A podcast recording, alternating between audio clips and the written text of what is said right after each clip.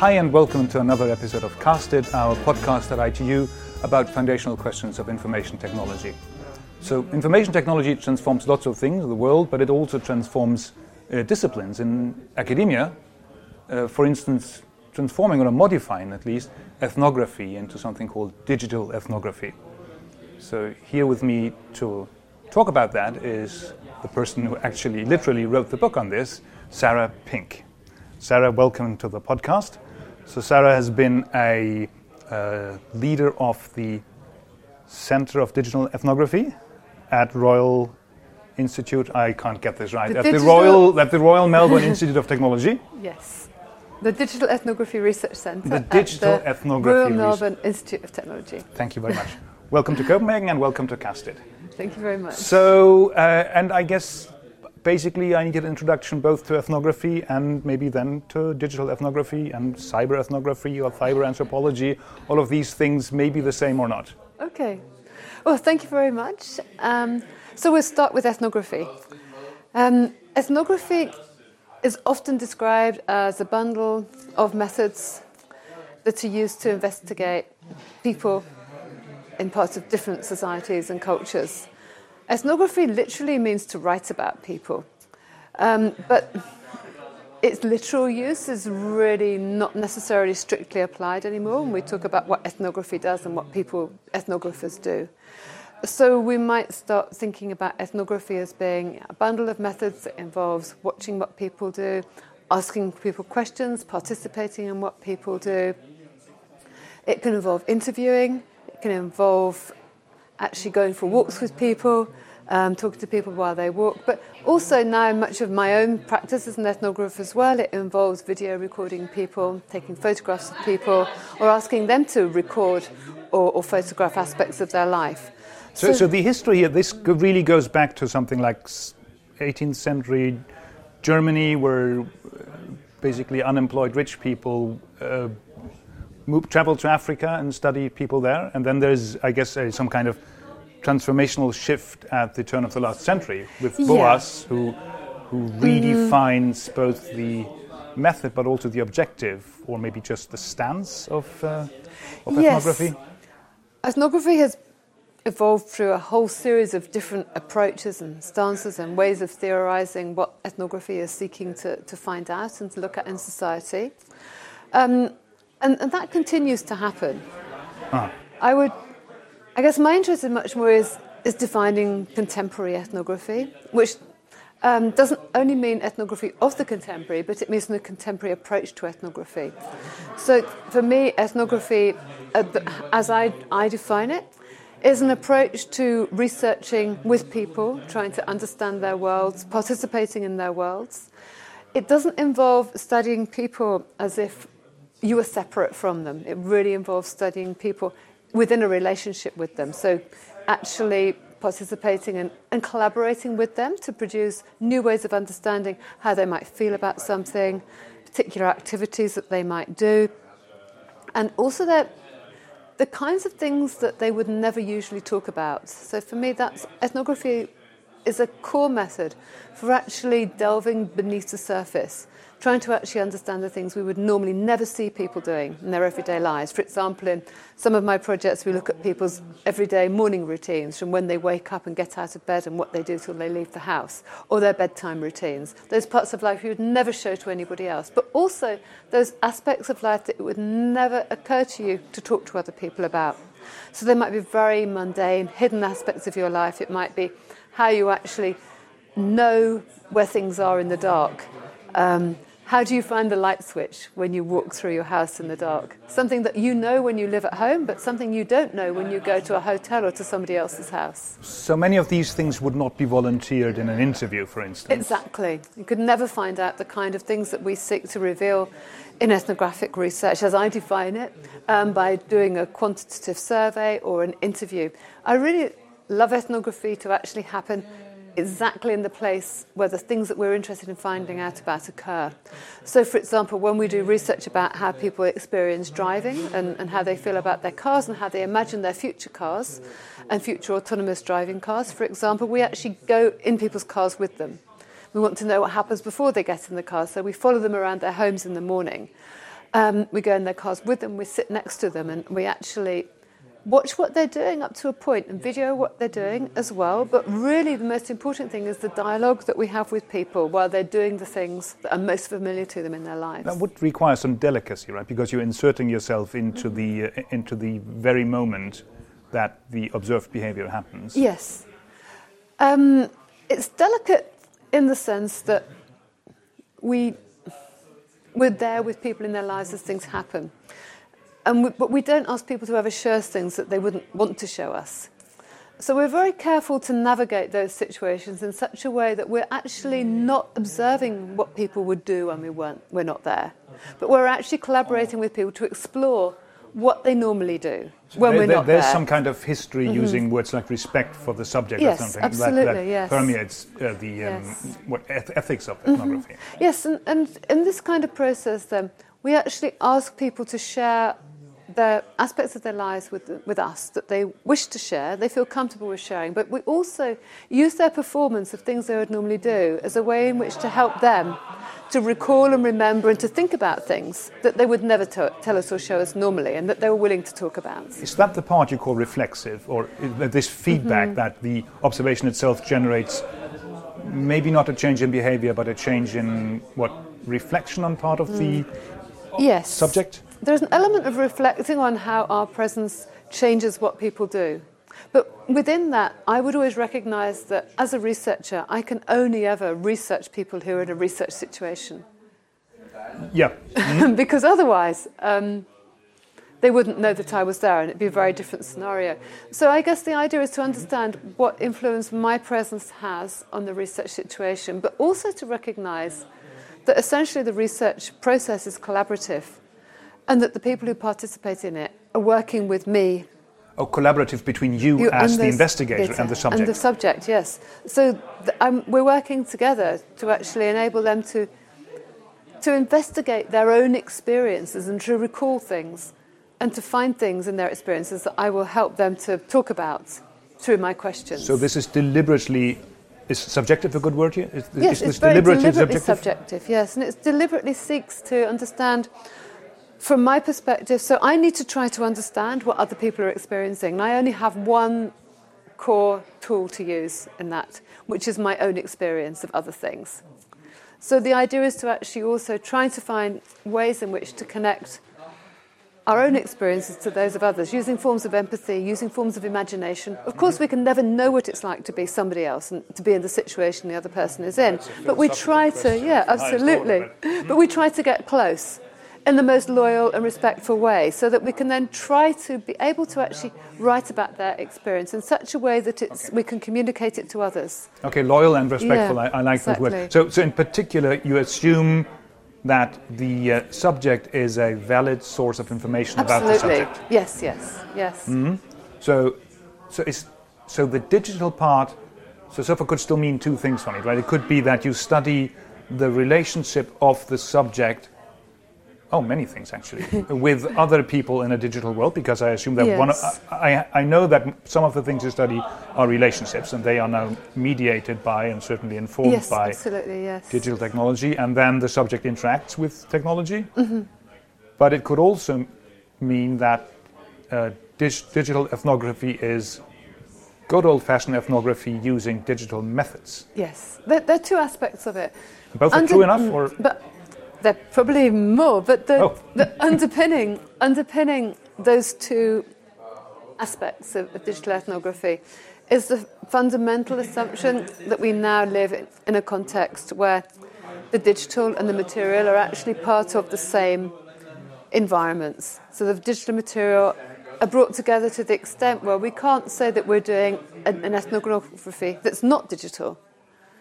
Oh, we need because for to- most mm, people- Yeah, so, so underpinning that, we're accounting for the fact that our environments are always digital to By- some by degree. now. Yes. Um, so you couldn't have done a Mm-hmm. that digital makes sense. ethnography before there were digital technologies. So that means that our modes of doing research, so our, our research methods and our practices, inevitably have a digital element. The way we write ethnography has a digital element, has done for a long time because we write it on using our, our computers, our laptops, or our desktops. And the way we already there is it's interesting because that I guess Yeah. also has exploded. That it's not only sequences Yes. of letters. You, you communicate Yes, in yeah. many other ways now. Absolutely, we disseminate our ethnography digitally. Um, and not just because we publish it in journals that have online commo- components. We use social media, um, we, we develop websites, all, all new modes of actually communicating about ethnography. So the world that we work in as ethnographers is a world that is inherently digital.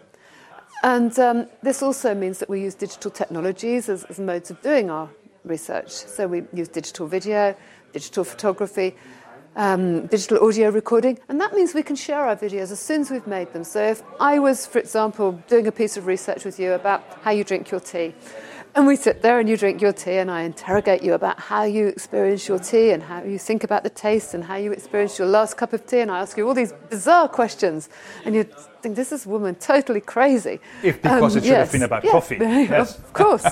and and, um, and then once we've finished, I'll say, okay, look, you know, I want you to watch the video because I want you to be happy. I want you to be sure that the way that you've been portrayed in this is appropriate and that you've communicated what you want to communicate.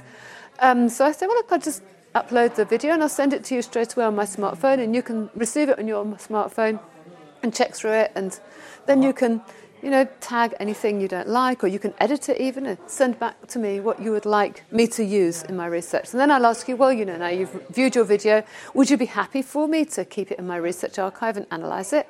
Would you be happy for me to use um, stills from it? Would you be happy for me to show in presentations or can i put it on my website as part of my research findings um, dissemination and so those processes of actually engaging with people immediately and ongoingly in this research process have been really facilitated in, in fantastic ways by the way we can use digital technologies in the research process.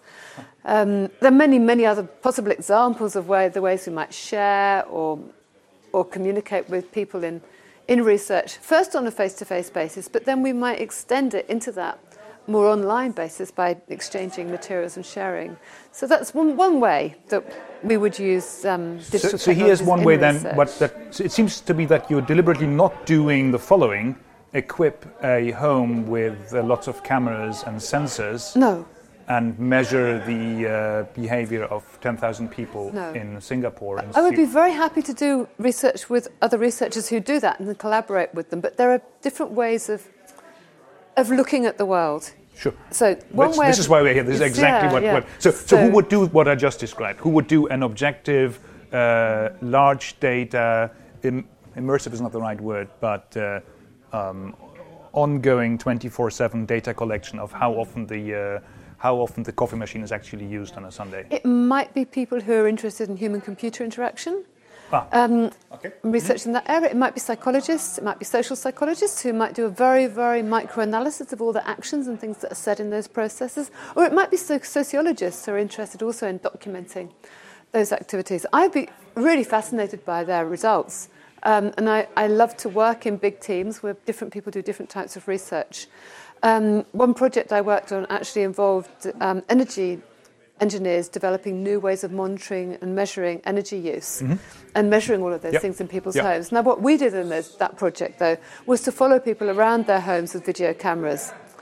And the difference for me is the looking from above and mapping out and the moving through. And I think this has a really interesting parallel if you think about the way that, that human geographers work. Mm-hmm. Human geographers mm-hmm. are often very critical of maps, of mapping, um, because mapping flattens things. Mapping takes a slice across the world, looks at it from above. As opposed to the normal geographers who love that. Okay, human geog- Okay, And- with the and- strength but- emphasis then- on human yeah. geographers. And then you think about movement, movement, and the emphasis on movement in, in human geography. The idea of movement is about going through. And I really like that difference between the work that I do and the work that people who map out and measure and, and document in, in the other way do, because moving through enables us to actually understand life as it progresses through the paths that life takes and how it meanders through environments. And I, I think it's very important then to understand what happens when people start to move through an environment. What do they pick up? What do they feel? What do they sense? How does that actually feel like? We, we spend all of our lives moving through the world. Um, we experience the weather, we experience the ground under our feet. We use digital technologies as we move through. we might take our smartphone and we might be using Google Maps when we're moving through a physical environment, or we might be taking pictures of what we've seen and uploading them to Instagram. Um, so, this idea that we move through environments in which the digital and the material are all part of the same configuration, and we're actually moving and weaving through those different aspects of our lives, really, for me, informs the whole question of how we can go about understanding what it feels like to be in the world. So, as far as I understand, at least classically, uh, uh, location or embodiment are important aspects of, of yes. ethnography. Yes, yes. And so, are there new concepts I can use to? It seems to me that we know both are physically present somewhere, yes. but at least many of us uh, are also digitally present somewhere else. Maybe yes, only for yes. glimpses of time, and Yeah. that maintain several, I don't know, uh, instances of me on somebody else's phone that is updated every few Mm-hmm. Yeah, seconds. Yeah. How do I reason about this? Are, are we now in several places at the same time? How, how, the con- how, do the trans- how do the concepts of location or embodiment or interacting with the world, uh, how can I express this now? We're still feeling, knowing, sensing beings who are continually engaging with our, our immediate environments. Um, but digital technologies enable that to become interwoven with different forms of presence and different forms of connection, um, which again involve different ways of understanding and feeling and sensing the environments that, that we're in. So if you're walking through the the street outside where it's probably going to be a little bit cold, it's a little bit dark, and you're feeling particular things as you're going through that environment, and you're talking to somebody else on your smartphone, then you're, you're bringing into that particular configuration that you're experiencing at the moment, a particular form of presence, and also particular forms of emotions and feelings that then become configured in relation to all of the other things that you're sensing and feeling at the same time. Okay. Yeah. So I, I think I get the. Um, uh, so, so, so ethnography here, at least in the way you explain it to me, is very much a method that can be used as a tool in disciplines such as sociology or human-computer Yes. interaction, Yes. and I guess classically Anthropology, anthropology, right? Geography. Is anthropology um, just? Is there anything else in anthropology? Oh, of course. Okay, anthropology is split into cultural anthropology and physical anthropology. Well, there are well, in some iterations of anthropology, there are four fields. In the United States, four-field anthropology is still quite um, dominant, which would be social, cultural, physical, and biological. But I think Oh, that, that might be the physical Oh. Mm-hmm. one. No, there's, there's another one. But obviously, I don't practice um, that kind of anthropology, which is why I can't even roll Mm-hmm. off my tongue the four fields. So I was trained in social anthropology in the UK, and um, that for me is the core of my um, kind of practice as, as an anthropologist.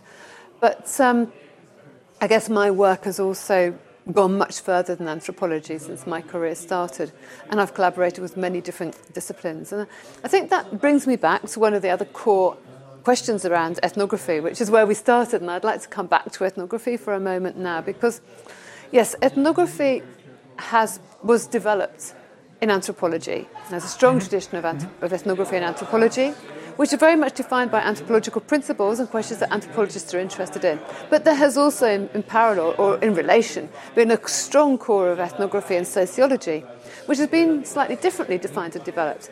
But as well, there has been much ethnographic practice developed in design and design research. Um, so researchers and scholars in all of those disciplines actually think that ethnography belongs to them and that they are actually the discipline that, that does ethnography and that knows how to do ethnography. Now, that's one of the reasons why um, the digital ethnography book that, that you referred to is called Digital Ethnography. It was actually written by a group of researchers coming from different disciplines, and um, which included um, anthropology, cultural studies, med- and media studies.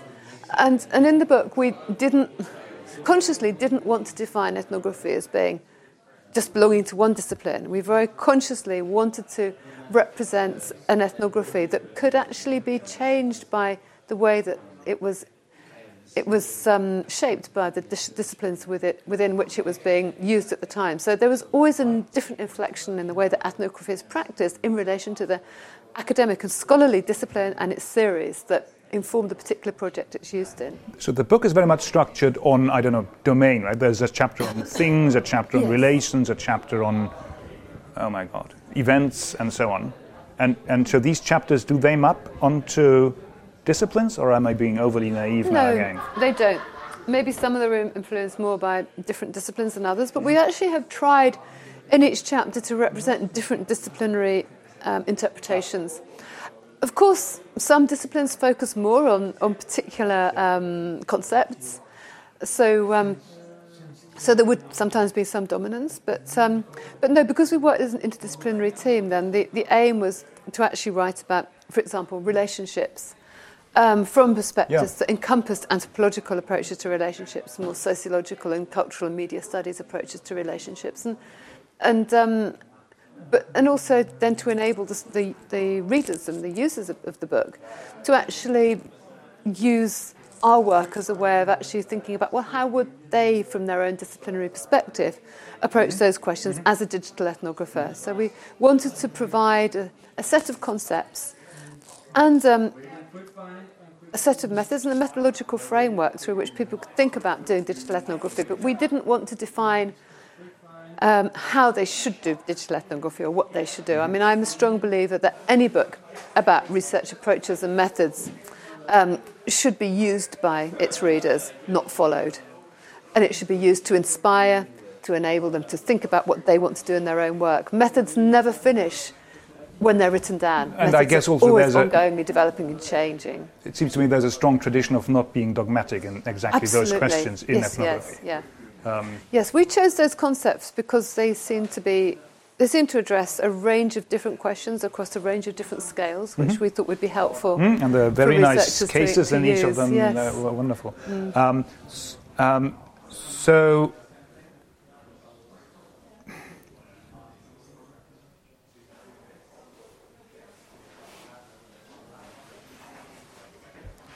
So let, let me get back to relations because because m- maybe we could just have an example to, to be a bit more concrete about Yeah. this because now I've been uh, uh, learning everything about methods and, and disciplines. So so for instance, the way that technology changes relations Yeah. between people, I guess a lot by the mobile phone. So the mobile phone, which has which is enormously popular, Yes. uh, in particular in maybe the, the southern part of the globe, which has really transformed many Yes. people's life, for better or for worse, and both uh, basically destroying some structures and also uh, some, some structures s- s- how people communicate socially, but also uh, reinforcing them. Yes. Uh, I thought it was uh, fascinating Mm-hmm. that, that, this, that this object works and seems to work everywhere and seems to be a really important, important part Yeah. Mm-hmm. of people's life. Which I, I was probably the last person in Scandinavia who got a mobile phone, so, so to me this is, a, this is alien. Yes. But, um, yeah. I think people use mobile phones in very mobile f- smartphones in very culturally specific ways, and as part of the social relationships that are already existing in their worlds. Um, they make new forms of social relationship possible. I think the important thing is to actually start to think about how they become embedded in the way that people, the social structures and the social relationships that people already have, and how they actually enable people to maybe do new things within the structures of those relationships, but also how they support the maintenance of those relationships as well. Can you give an example? Um, one of the projects that we've been working on in, in Australia, which is called Locating the Mobile, it's an Australia Research Council funded project, looked at how um, people use smartphones in families and in, in intergenerational families. Um, as, um, and one of the interesting things there was looked at how, how people use them as modes of um, coordinating travel, um, caring for people, um, ensuring that people were okay, um, following and, and tracing where people were as a way of caring, not as a mode of surveillance. But that also And, exists. right? in um, some in some societies, mobile phones very much is- become a, yes, a method of control instead. Yes, yes. Um, but those are probably societies where um, there were already methods of control in place. So I guess the, the very interesting thing about our research was actually to learn about how the smartphone became integrated in enabling people to carry out um, modes of living together which actually um, enabled the feelings and the, the, processes and the relationships which they, they sought to have and which they already had. Mm-hmm. Mm-hmm. Um, obviously, there are ways in which there are differences because the technology enables different modes of relating to people. It enables people to contact each other at different times. It, um, your communications with people don't have to be synced in the same moment. You can leave a message and then you yeah. can get one later. But you could already do that with the answer phone. So we can actually see relationships between. But was, that, was that used to the same involved. degree? I mean, I never used an answer mm. phone. Oh, I think people certainly use answer phones to leave messages for each other. Mm-hmm. Yes. Mm-hmm.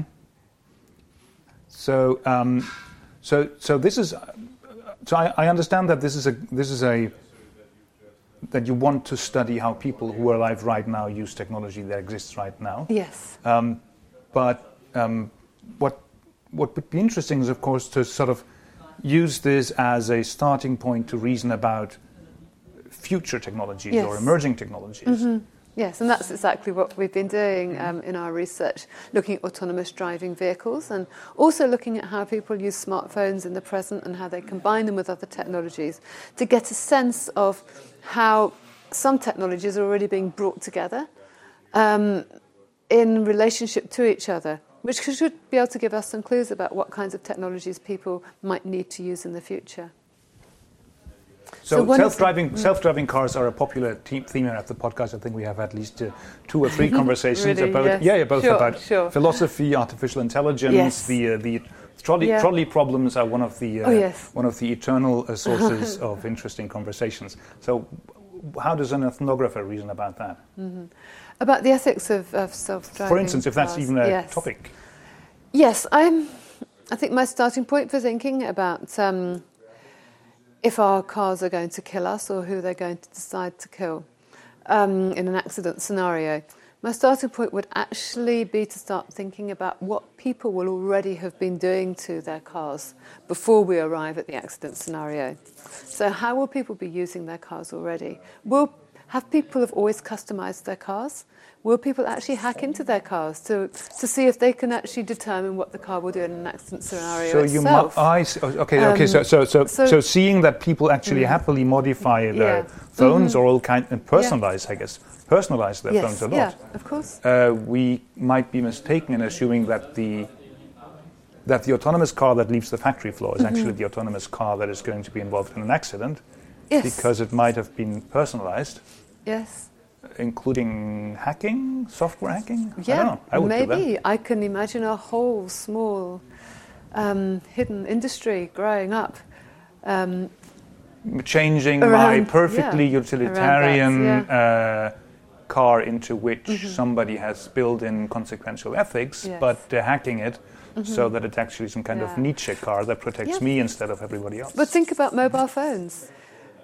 When people used to want to, to break into their phones, so that they could use them in with other SIMs or in other countries. Right, right, right. There's a strong um, tradition of this. So there's, yes. I think the mobile phone is a fantastic um, technology to look at, or the smartphone is a fantastic technology to look at if we want to think about what people are going to do with, with the next emerging technologies. And in particular, the way they mm. sort of hack the intended use? Yes, absolutely.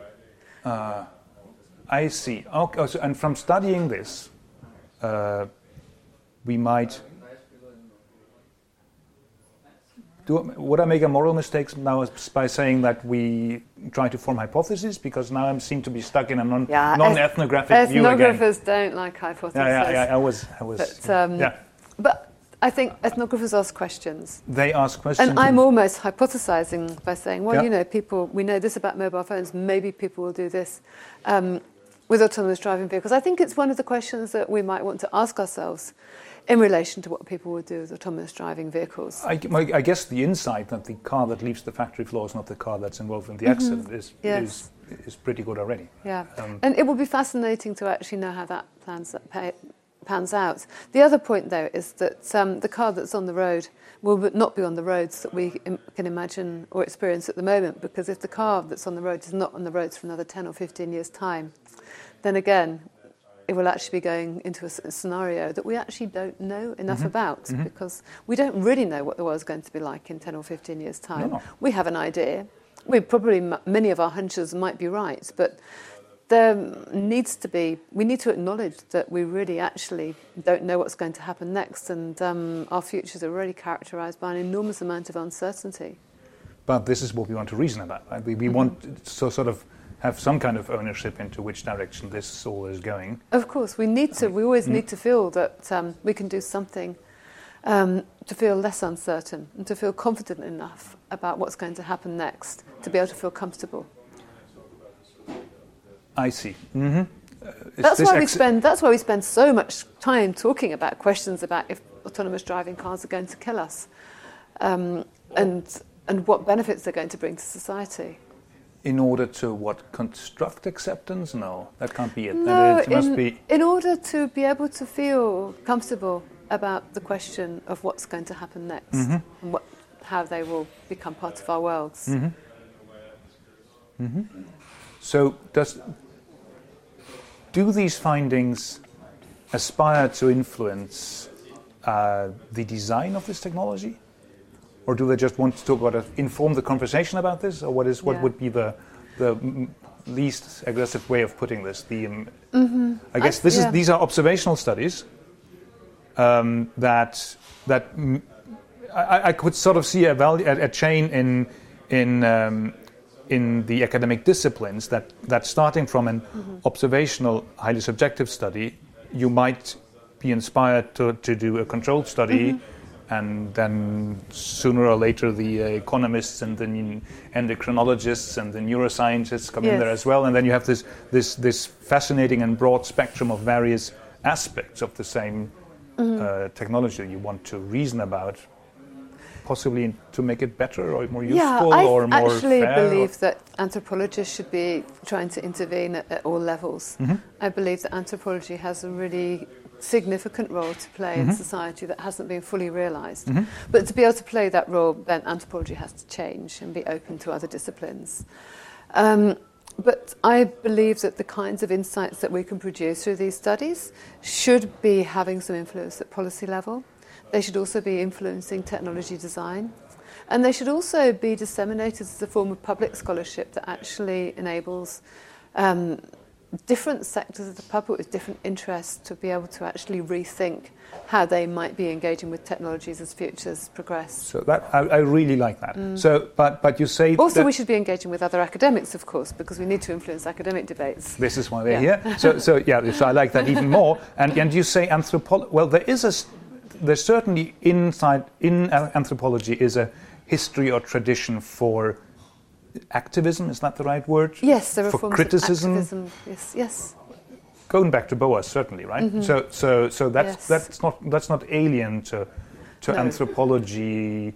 Or maybe it's just that the anthropologist is also an activist, but the anthropological research is still descriptive. Or anthropological research can also take an activist mode. It, it can, can collaborate with an activist movement, for example. It can be done right. in collaboration ah. and can ah. feed insights and contribute to the, the aims of, of a movement as well. I think that at the moment, one of the um, one of the most interesting modes of engagement beyond the discipline of anthropology that anthropologists have been um, participating in has been the development of design anthropology. Design anthropology. anthropology. Yes. So design anthropology brings together anthropology and design in such a way that it goes beyond what each of those disciplines can do individually, but it also means that both anthropologists and designers have to let go a little bit of some of their own core principles in order to accept the methods and approaches of, of, the other discipline. So, what does design here mean? As an academic discipline, or as the people? Act- maybe that's the same. It could be designers or design researchers, and designers and design researchers are actually sometimes the same people. So, design researchers also design, and I would place design anthropology. Um, I guess more at that nexus between anthropological researchers and theorists and design researchers and practitioners, so that um, to be able to engage fully, the people involved need to be able to bridge the theoretical and the methodological and the practice based um, dimensions of, of, the relationships between those those disciplines. But that doesn't mean that you wouldn't, it needs to be two people. It means that there might be a, a group of different people who all have different levels of engagement with, with theory, methodology, and practice across the disciplines all working together. Oh, uh, and practice again here as an academic, as the study of mm. practice? Practice here. Schatzki? No, here practice very much in terms of what design practice and ethnographic practice is. So actually thinking of the work that a designer would do as a practice. I see. And the work, but, but similarly, trying to then, to correspond with that, define the work that an ethnographer would do as a practice as well. So it's not, it's not so much an anthropology of design, it's some kind of interaction between, mm-hmm. oh my God, be, be, between actually designing something and communicating with an anthropologist who studies the context in which the design is being used?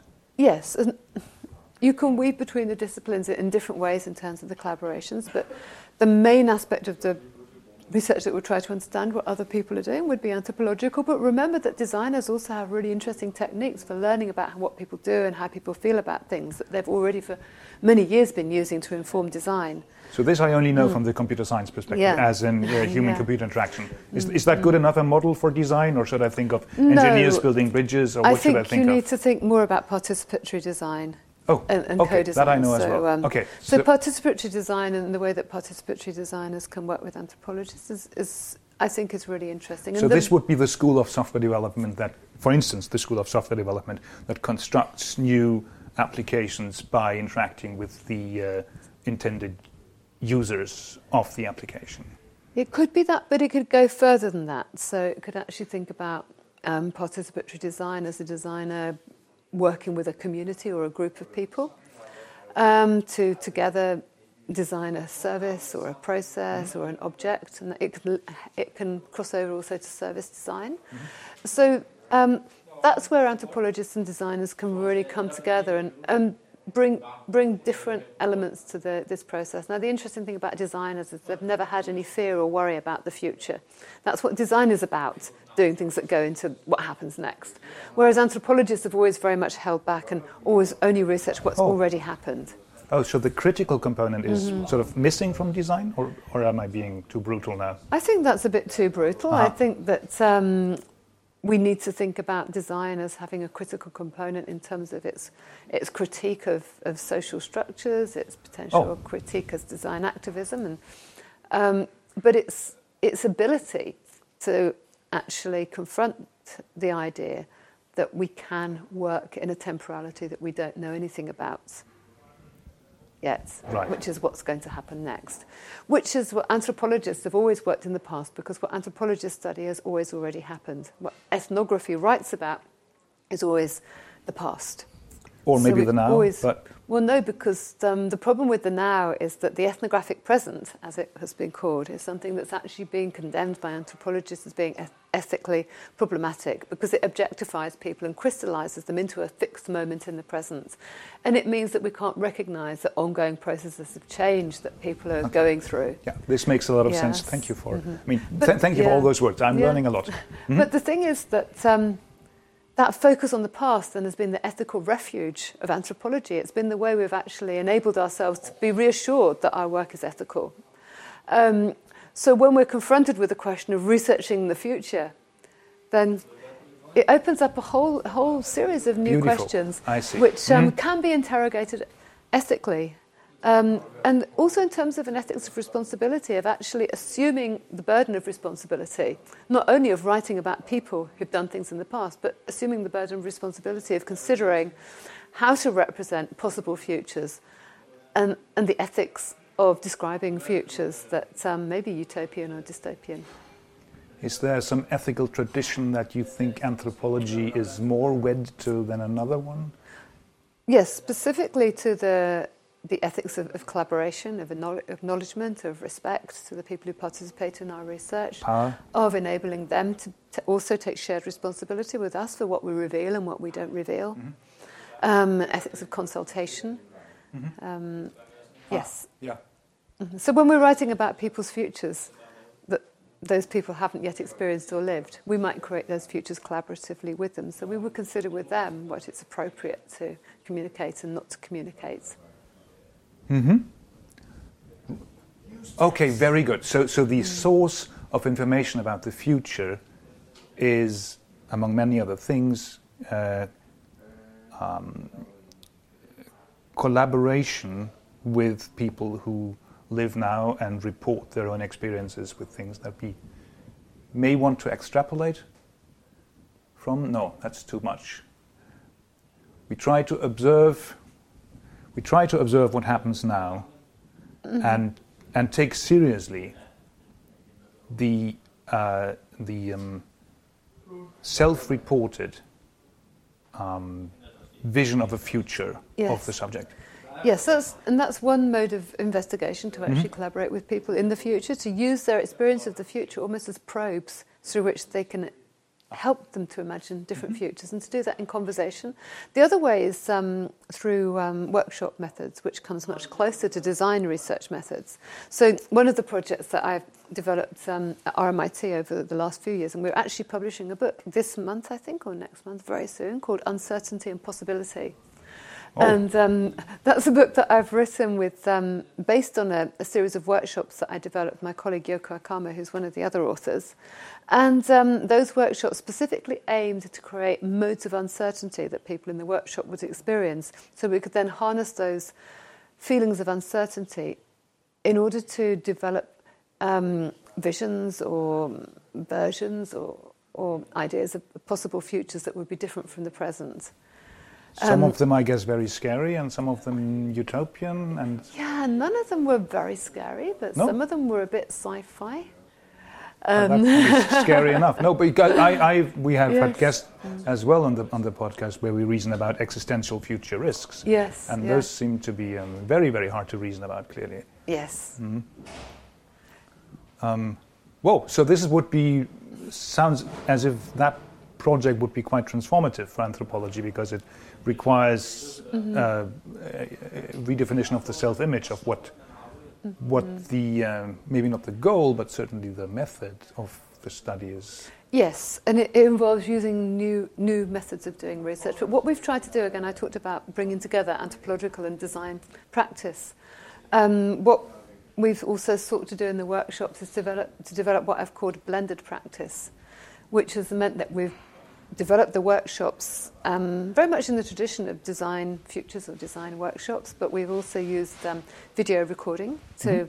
Now, there's a tradition of design, of video documentation in design research, and designers document their workshops in, in many ways and, and um, create marvelous resources of materials. But we've tried to actually combine that much more with ethnographic or visual ethnographic. But you, Um, you speak with some authority there as well, right? About about visual ethnography Yes, and yes. sensory ethnography and so on. Yes, we've tried to apply some of the methods from visual and sensory ethnography to the way in which we document um, the workshops. And so then essentially we've tried to, to bring together them um, design research and um, visual anthrop- anthropology or, or Mhm. eth- ethnographic research practice into the same process so that we can try to actually start to produce the materials differently Mhm. and blend our practice actually in the very moments of making the knowledge that we're producing. What does blended mean here? For me, blended means creating a mode of researching that brings together one discipline with another discipline, but is not one or the other. So it's not a version Okay. of design that has some anthropology in it. It's not a version of anthropology that has some design in it. It's actually Mhm. something that brings those those two approaches together in a new way. Hmm? which is challenging. It hasn't Yes. hasn't been an most easy an easy process sometimes because you were always inevitably I'm obviously inevitably pulled towards my own discipline and and wish to make my judgments and my analysis from that perspective. So it's also an interesting process of being pulled back when you're going too far into your own discipline. And Is there a lot of just is a lot of pushback because you must be um, you must be challenging other people's um, disciplinary um, security a lot by, by interacting across these disciplines with in this many people. particular project, we went. I think we all went into the project wishing to be challenged. Mhm. And, and wanting Mhm. to open up our own practice to other modes of practice and, and to learn from that process. And, and, to do something different in terms of approaching Right. the question of uncertainty and, and possibility. But I guess it, it requires some kind of mutual agreement that this is a good idea, that basically Mm. Oh, stepping yes, out of absolutely. these disciplinary Yes. boundaries is, is good Mhm. because we all feel very, very much at home in, Yeah, in the methods that we know. Often, yeah, but often also I find that people acknowledge the limits of their own disciplines and they're keen to actually push outside them to explore what they can learn by engaging with new disciplines. And I, I think in my own case, because much of my work is methodological and I engage with people from many different disciplines, ranging from engineering to design to arts practice, filmmaking, safety research, um, health research, Mhm. um, probably other things that I can't remember, including, of course, the technology, emerging technologies research I'm involved in as well. Uh, and very often we forge those connections because we're always aware of what we can learn from each other and how we can actually push our own thinking in new ways. The thinking that I've done in our uncertainty and, and possibility research that I just spoke about has been very influenced by the research I've, I've done about um, safety.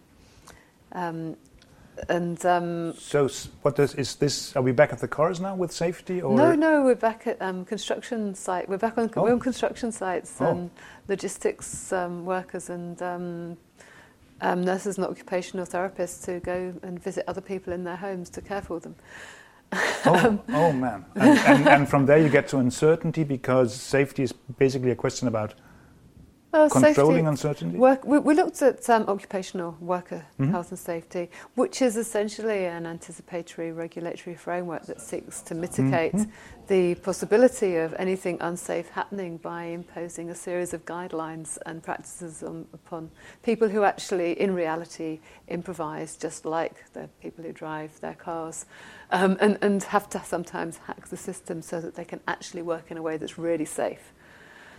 Oh, Um, yeah, yeah. I, I know a bunch of good examples Yeah. for this. Many, Yeah. many, many. yeah, many I, I guess I guess I, it. w- w- what I really Mm. like about this entire um, tradition is the focus on people personalizing, changing, playing around with, toying with all these Yes. artifacts. Yeah. Uh, so the, the, the playfulness of all of this, Yeah. including sometimes even the mode of presentation, is really Yes. uh, uh, highly inspiring. Yeah. Sarah, thank you very much for coming. I got a lot out of, out of this. I now feel moderately better informed about what this is. Thanks a lot for coming. Okay. And Thank you very much. Thank you all for me. and thank you all for tuning in.